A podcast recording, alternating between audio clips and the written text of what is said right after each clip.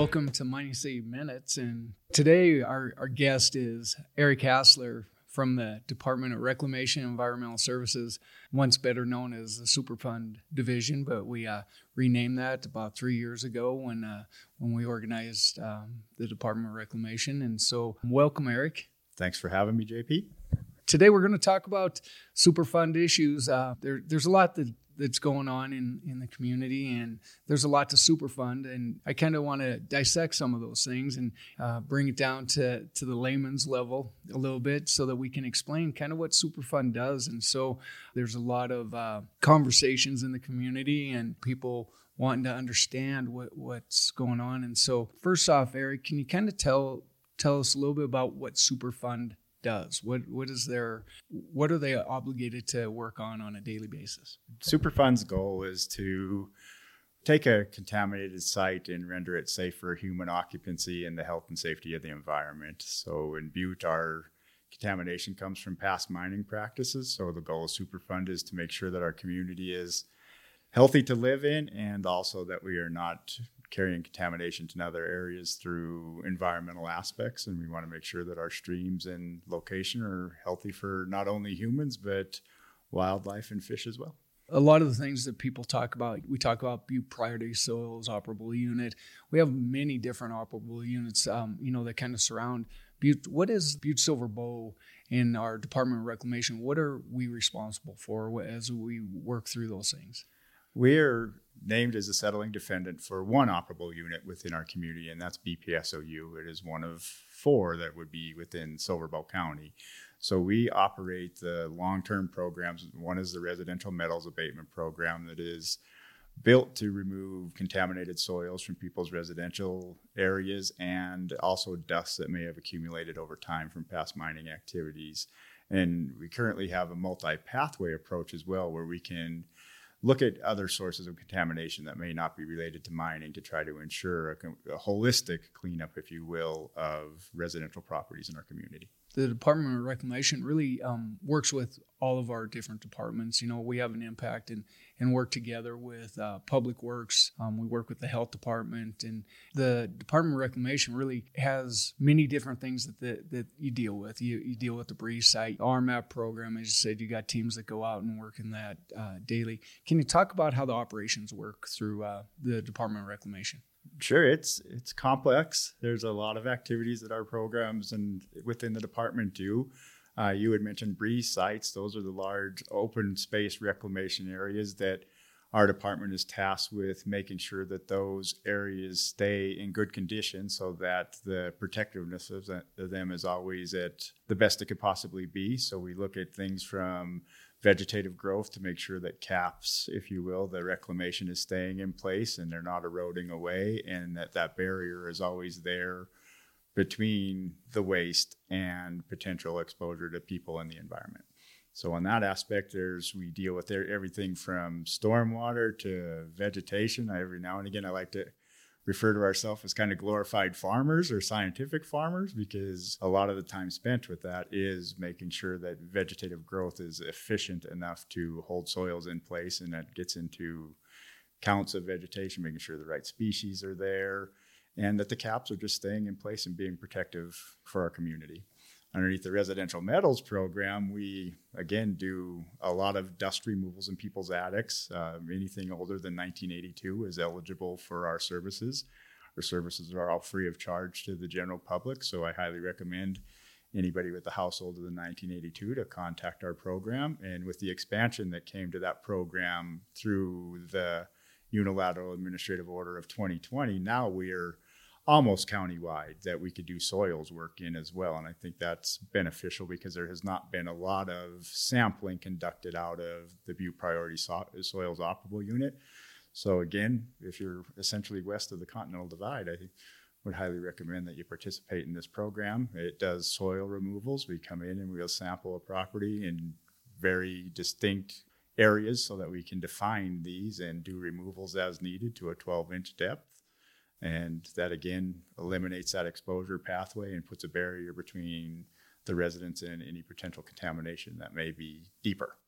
So we also do a lot of stormwater work. So we do commingle a lot with Public Works, as you mentioned, JP. So they have a lot of stormwater responsibilities. So do we. So a lot of that is just making sure that the systems are operating appropriately, that they're not plugged with sediment, that water's going where it's supposed to, so that they can enter the basins that we have throughout our community that do the treatment of the stormwater so that we are not adding that contaminated water to our local streams. As we talk through this, there's there's so many things that, that go on and I think some of the community gets confused a little bit about different cleanup areas as well. At the last commissioner meeting, we had a an update on the Montana Pole site. And so, can you explain why Montana Pole is different than the BIPSU cleanup?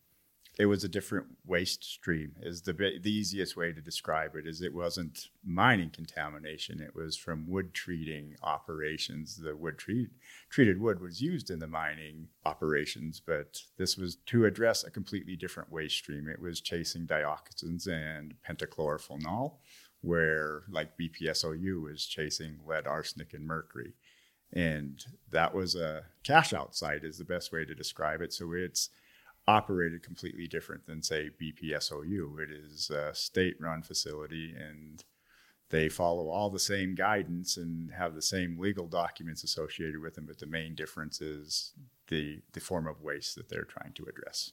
Yeah, and, and so that's that's one of the things some people don't kind of understand how the cleanup comes about. Who's overall um, in charge of that cleanup. That that was a site that DEQ uh, took on, as you said, was a settlement for the state, and DEQ was responsible for that cleanup uh, out of a settlement from um, Atlantic Richfield back uh, a ways ago. I don't know the exact date of, of, that. They took on that responsibility, and so what is Butte Silver Bow going to do with that property? And and you and I have talked to the county commissioners and uh, to say what what are we going to do with that and, and, currently we don't know enough about that site that we're able to say that we would want to have that site to take on as a responsible site for butte silver Bow. I, I would agree with that. We need to allow the state of Montana to finalize the remedy and supply us with a construction completion report and a full data set of what the situation is in the after of the reclamation, if you will. And when we have a chance to take a look at that, then we may be able. To, we just want to be able to make an educated decision going forward, or educated recommendation to our council.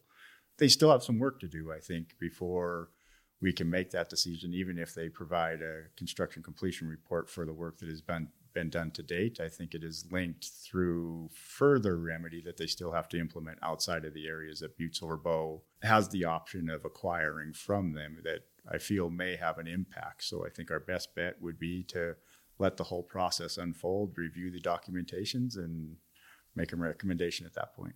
Uh, yeah, that's correct. You know, I've, I've learned a lot in the in the time that I've been chief executive, and just so much to the Superfund department, um, what we're looking at and responsible for, and to really be the agent of protect the the community of Butte. And and so you know as we talk about that on on the site down there at Montana Pole, the cleanup level down there is to clean it up to a recreational industrial cleanup. As we look at it, is it something that Butte Silver Bow would want? Is it something that would benefit the community? We want to make sure that the operations uh, around that are not going to cause um, the taxpayers to have to bear a burden on on making sure that um, we we don't have any further issues. And I know a floodplain and and uh, other things are, are issues down there that need to be vetted out before we ever decide what we're going to do with that site or if we're going to take it from the state. That is correct. There's more aspects to that site outside of the remedial component that may cause us to have some concerns in acquiring that property going forward, especially the floodplain. I mean, we do have a large floodplain over that site that would render a good portion of it unusable. And I think a big part of this is weighing the risk versus the benefit. And if, I mean, that's a hindrance to the benefit, if you will, on the backside. If you can't use it, why would we want to acquire it? So we need the project to be completed as a whole, not only just the remedial components, but also some of the other issues associated with it addressed before we make a recommendation going forward a lot of stuff that that's happening down there, and, and we're working collectively with the state, paying attention what's going on down there. And uh, I know that the council of commissioners got an update, and, and so we're moving forward. They had some events down there this last year that, um, you know, we had some major storm events that, that showed some vulnerabilities at that site. So we're more to come on on uh, Montana Pole. Let, us go back. There was a big announcement recently, uh, Eric. I think that that everyone is talking a little bit about, and that's uh, the lead screening levels being dropped down to 200 that the EPA did. And can you tell us a little bit about what that means?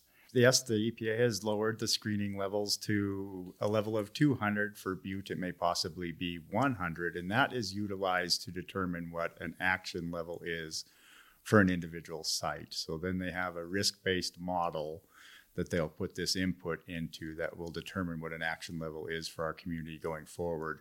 We know that it should be a considerable amount lower than what our current action levels are, so it should ultimately end up in a more thorough and complete remedy for our community. It's still a little bit unknown to all of us on what what that looks like and what the action levels will be. So that will kind of determine what the nature and extent of the programs will be going into the future you know, we know that that uh, the screen level is going to make more protective for us. There's always been the, the concern that, that locally our, our action level in, in Butte Silver Bow was 1200. Of course, over in Anaconda, it's 400. And so we've always been a- asking the question, you know, why is ours different? And uh, the response has been the bioavailability based on mining as compared to smelting and some of those things that have gone there. The fact that it's gone to 200, it will affect the action level. We just don't know what that action level is going to be. And, and as the EPA has put out there, that it can vary from site to site.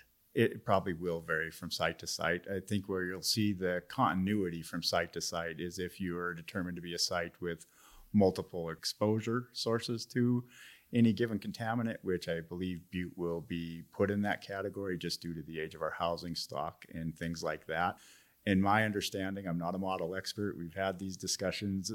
Is if they do that route, bioavailability is no longer a component that is of concern, if you will, for a lack of a better way to say it.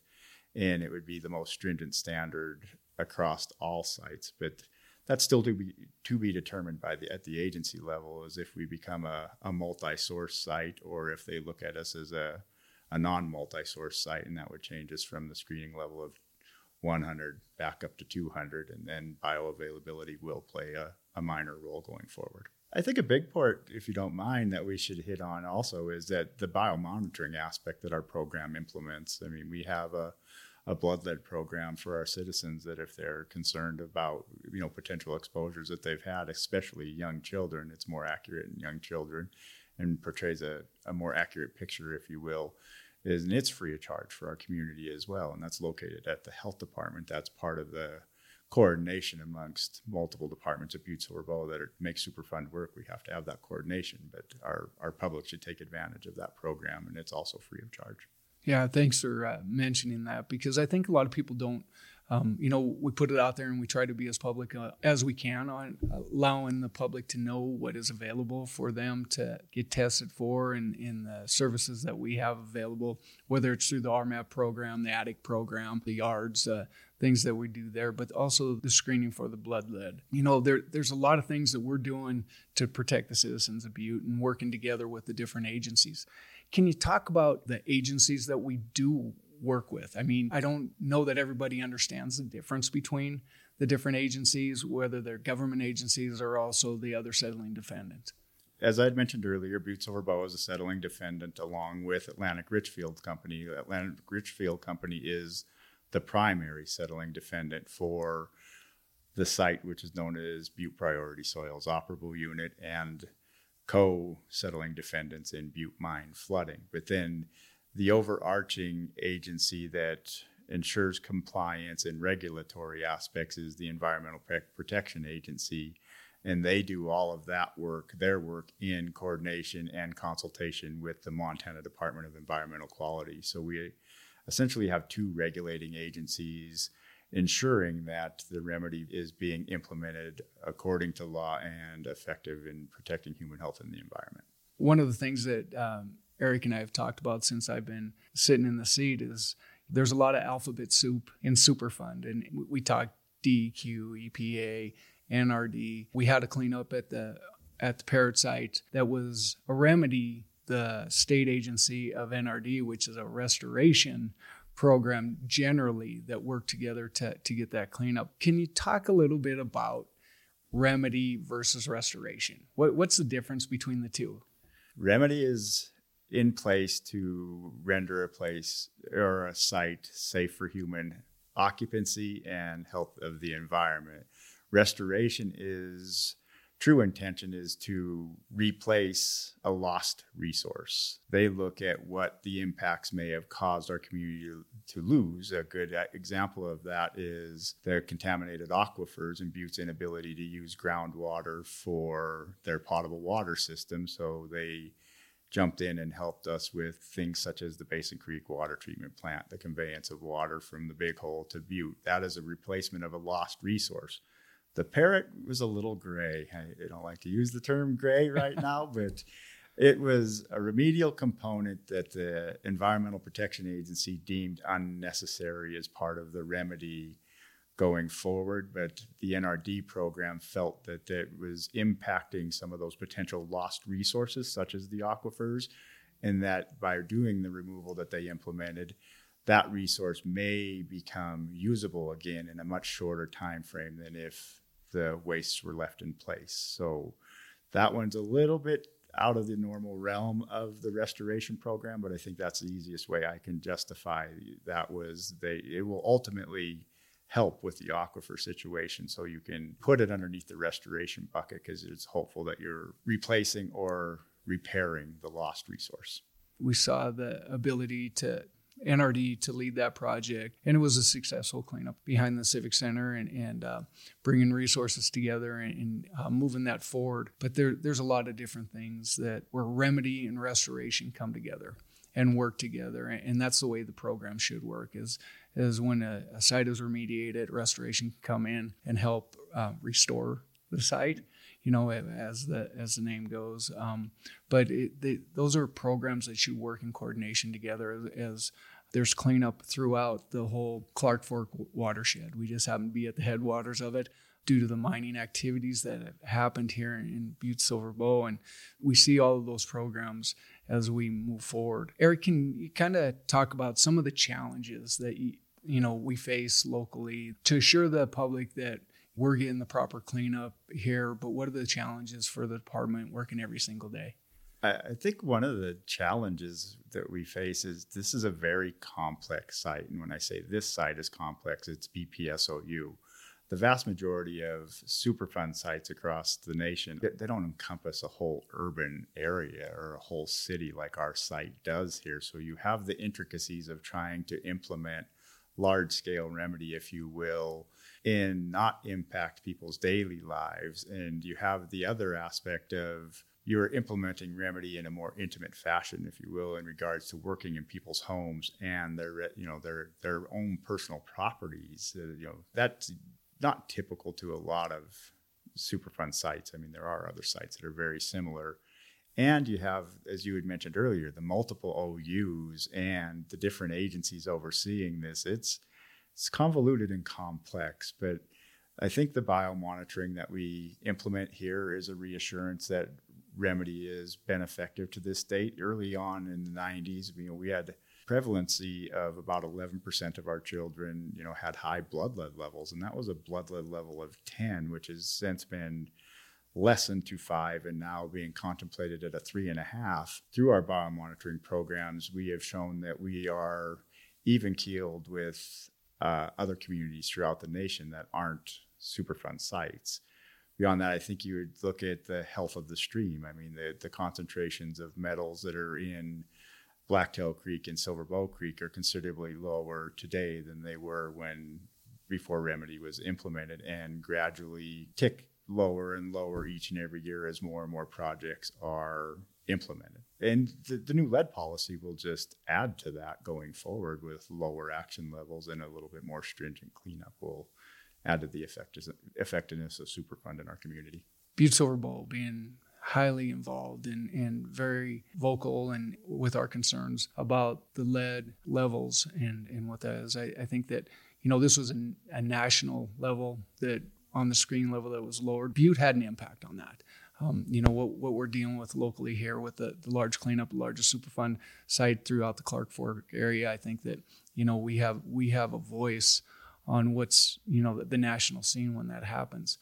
I, I want to kind of touch back on you know Superfund is has been ongoing for many years. Um, we see the actual uh, remedy and restoration uh, in a lot of areas. And you know, I grew up here. I know in the early, well, late '70s, early uh, '80s, and I can say that you know, from when I grew up here, there's a vast difference between what lo- what it looks like up on the hill to what it looks like today. Can you talk about you know? some of the things that have been cleaned up already that we have restored and you talk about the BRES sites and stuff like that but just touch on the sites that really have already been restored and, and you know as we're moving forward because one of the narratives out there is nothing's being done and uh, there, we know that's that's not true there's all kinds of activity all the time but let's touch on some of the things that have been done okay. well um, you had mentioned BRES sites again and we have over 600 acres of reclaimed land that falls into that category that was typically waste dumps tailings that were exposed and accessible to our general public. I mean, I grew up here as well, and you probably remember playing on these things. They were unregulated, and you could kind of build a fort, do what you wanted on them, and nobody really said anything. They, those have now been capped, and that exposure pathway has been eliminated. And you know, we've did hundreds and hundreds of yards and attics that have also kind of moved that needle as well.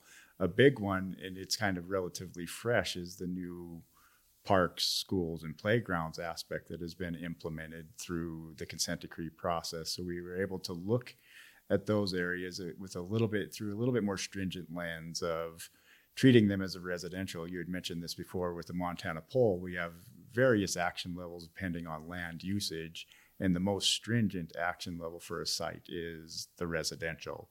And we were able to look at the parks, schools, and playgrounds through, and daycares. So we should throw those in there as well as strictly as residentials, and that caused more remedy to be implemented than probably would have been what we know than would have been if they were looked at underneath the the guise of recreation or industrial or another action level besides residential. And we have numerous stormwater controls in place that have been in place for quite some time, and that's what's moved the needle in regards to concentrations in our local streams, with more to come through the Silver Silverbow Creek corridor projects. Those are, you know, the main Superfund aspect of those is the treatment of stormwater from the Butte Hill. But we have five HDs that remove contamination through our stormwater system. We have nine catch basins now that I'm not sure people are 100% aware of that have been in existence for the time frame I've been here, and I've been working on it for 25 years, so they've been there for that long. The HDs are a little bit younger,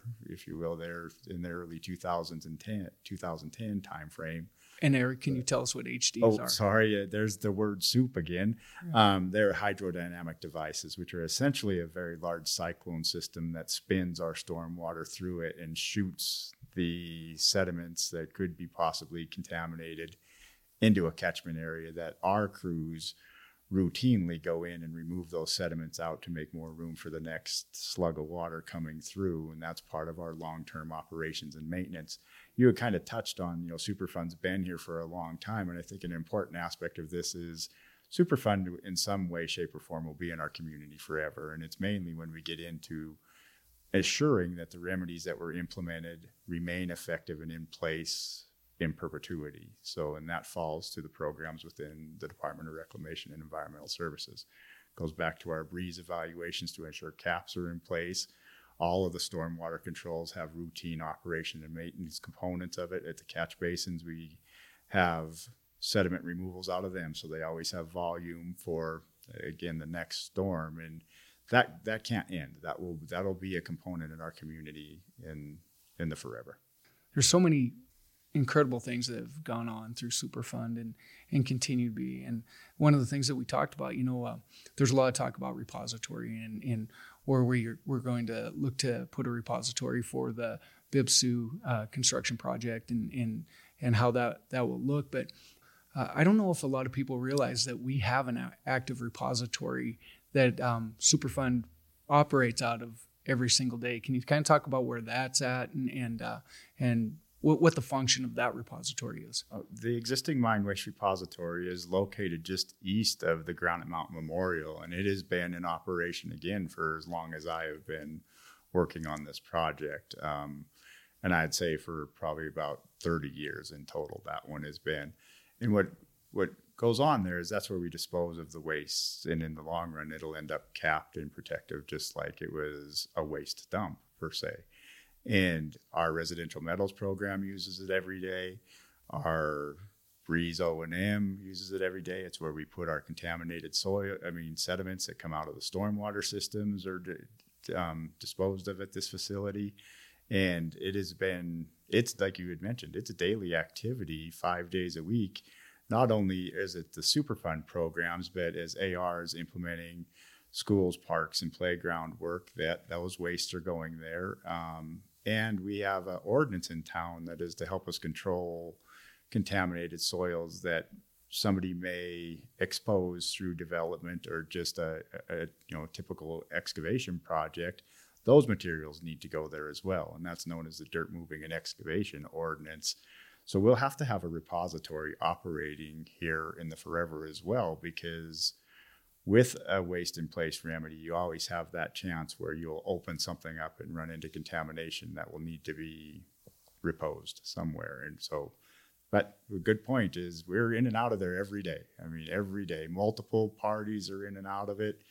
And uh, so the function of it is to make it sure that it's residing in a safe place that everybody will know where it's at forever. And essentially, it'll be when it hits capacity, will be capped off and we have options as to what that area can be post usage.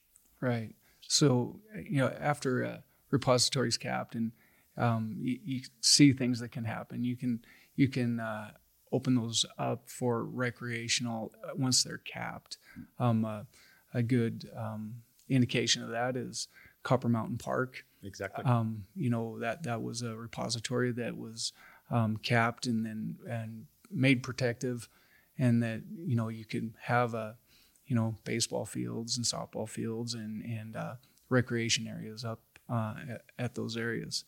Um, and one one of the things that we talked about um, throughout the the uh, conversation here is AR went back and, and remediated some of the local parks here, and that was under an agreement that they would go to um, local um, residential standards where before they were at a recreation standard. They came with that agreement. And so there was some community concern why they would go back into Stodden after we just put a brand new park in there. Why weren't we why didn't we do it that way the first time? We went back and went to a different standard. So can you explain that? The parks were investigated early on in the Superfund process, but as you had mentioned, they were they were looked at as a recreational facility that has a much higher action level. The action level for lead in our community and our recreational areas 2300 so they didn't have any exceedances of that particular action level of 2300 but when the agreement and the unilateral administrative order was put in place and they looked at it through the residential lens they lens they found this area that these areas that were lower than 2300 but greater than 1200 and in regards to Stodden Park it was a timing issue more than anything. That agreement and the change in action levels didn't occur until after the work was already implemented on the enhancements of Stodden Park. So a lot of it was just unfortunate timing, but we ended up with a, a more extensive cleanup due to that change in action levels as well. I think that's important for people to know that the, the cleanup in the parks is more protective. It's better for the, the local community. Added amenities to our parks. We, a lot of our parks have new equipment. Stodden Park, although relatively uh, new, had some wear and tear to it as well. And so Atlantic Richfield, as they went in and had to remediate, they also came back in and, and fixed the equipment and put new equipment in and, and did the things that, that needed to be done in there on the areas that they impacted. So there was a there was somewhat of a benefit to this as well. Number one benefit is that it was protective of, of human health and that it was more protective of human health. And so th- those are things that people, I think, we really want to know. These are these are the cleanup things and the um, programs that our local Department of Reclamation Environmental Services is a part of every single day, um, working on the protectiveness of our community. Absolutely. We are working every day on that aspect and on ensuring that the remedies that were put in place are remain protective in the long run too. Well, well, Eric, you know, I think the last thing that we'll close on, I can't. We talked about our our, uh, current repository, but you know the the repository and where we we see the BIPSU repository going, and we haven't finalized that yet. And and some of that has to do with uh, finding location. We've narrowed it down to have it in an area that had once active mining or is eh, has not been reclaimed for active mining, or uh, as more conversation has gone on about the use of the Berkeley pit as a as a possible repository. What are the challenges now, and what what needs to be done if you know we are to locate a repository, or if they choose the the Berkeley pit as a repository? What what are the steps that are going to happen here? Well, first would be to change the governing documents, if you will, to allow additional sites to be considered. Um, the record of decision had a very finite number of sites that were listed for potential repository sites. So, leaving that, it's more of an administrative hurdle, if you will, on locating a new repository. Then you have to get into the protectiveness aspect, and not only the protectiveness of human health, but you have to worry about groundwater, you have to worry about surface water, you have to work, you know, all of that comes into play. Capacity is another large issue with there. You want to ensure that your repositories can take the waste that you need to repose. It's a, a, necessary evil, if you will, in regards to Superfund cleanup. Is you have to have somewhere to put the materials that you're removing from more common areas of the community. But the big ones right now are administratively, and then you have the scientific components. You had mentioned the Berkeley pit. That you know we want to make sure that we're not going to have an adverse impact on another area of remedy underneath the Butte mine flooding which is the treatment of the Berkeley water. We want to make sure that we're by putting additional wastes in that, that we're not hindering that remedy as well and actually taking a step backwards. So that's checking the chemistry of the water, checking the chemistries of the soil, make sure the two mesh and will work well with each other without impacting, like I said, the ability to treat Berkeley water with the remedy that's been implemented and discharge the, that water into a stream. So it's it's it's complicated and the big things right now are the scientific aspect, like I said, making sure things actually are compatible and will work. But you have the administrative aspect as well. Is we didn't forecast every potential spot that could be a repository, and now we have to just add those to the governing documents to make legal record of those decisions. And we have implemented the repository siting committee with numerous members of the general public to help guide us through this process as well. Yeah, I, I think that you know this process is, is working. Um, I know that we had some conversations about the repository could possibly be located up below where our current repository is, up off of the Centerville neighborhood and, and uh, uh, above Dublin Gulch and, and, in that area there. It brought a lot of public conversation, and um, and that that's what this is all about is you know locating sites, finding an area that's going to go, then get the information out to the public, their conversations, their opinions about what what they um, see as challenges to it, and then move forward. And so we take all of that public input and then we, we help that drive the conversation where we're going to go. But ultimately, this waste has to go somewhere. We live in a in a Superfund area, a large Superfund area, and one of the major cleanups is right in the middle of town. And so our community is going to be impacted no matter how we do this. We're going to have some disruption within our community, but the the ultimate goal is to have something that, that's protective for human health and the environment, and then something that w- really adds value to our community. And Eric, I want to, as we conclude here, I'll give you the last say and kind of how uh, people can contact you and, and the Department of Reclamation. But I want to thank your team because I know the work that you guys do every day. And sometimes there's a narrative out there that we're not doing enough. And I can tell you that I, I haven't worked with more passionate people about the work that they do, how they, they know it impacts the community and the passion that people have in the community, and they take it very personal. And, and so I just want to thank you and your team. I think maybe that that's the one of the last things too before your last words, kind of call out um, some of the, your leadership in your in your team and what they do the department has grown over the years. It's and will only continue to grow. We have various project managers in place pending on. So we sampling is a major component. So I'd like to give a shout out to Abby Peltema. She is the, our data manager and coordinator of that aspect. Chad Anderson oversees the daily activities of the residential metals program. So he implements the yards and attics remediation projects that are going with various help underneath him as well. So we're and Brandon Warner is kind of our catch-all, if you will. He does a lot of work in regards to stormwater, BRES. He helps with the RMAP samplers and a crew of 11 that actually implements this work. So we're a department of about 20 people in total with some fringe aspects that we help with funding at the health department for the blood lead program and sanitarians to help us with some of the water issues and but a shout out to those guys. They work hard every day. And one thing that i'd like to remind everybody in regards to superfund here is butte silver bow has always operated underneath the guise of we need to make sure that this is ultimately safe environment for our residents to live in. It needs to be safe for the environment.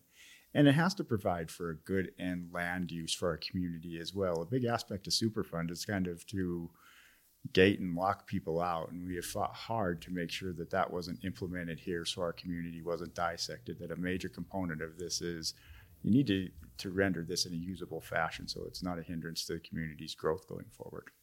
Yeah, Eric. Well, once again, I want to thank you. Um, last word on this. I, I know that. Uh, one of the things that uh, Superfund has always um, been a part of is that the cleanup is not the responsibility of the local taxpayers as we move forward here. And, and so um, we do everything we can to make sure that whatever's implemented, whatever we, we do, that that responsibility falls on the other responsible party, which is Atlantic Richfield. So we need to work collectively with them as we move forward. But Butte Silver Bow will always be here. Yes, that is correct.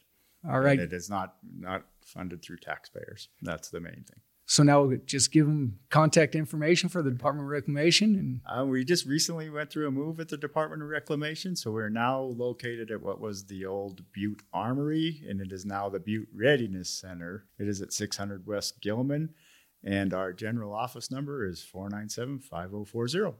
So reach out. We don't have a general email, but anybody can be reached through me, which would be E Hassler, H A S S L E R, at bsb.mt.gov. And if you know the person's name you're looking to contact, it's just their first initial and their last name at bsb.mt.gov. Thanks again, Eric. Thank you, um, JP. I really appreciate all the work that you do.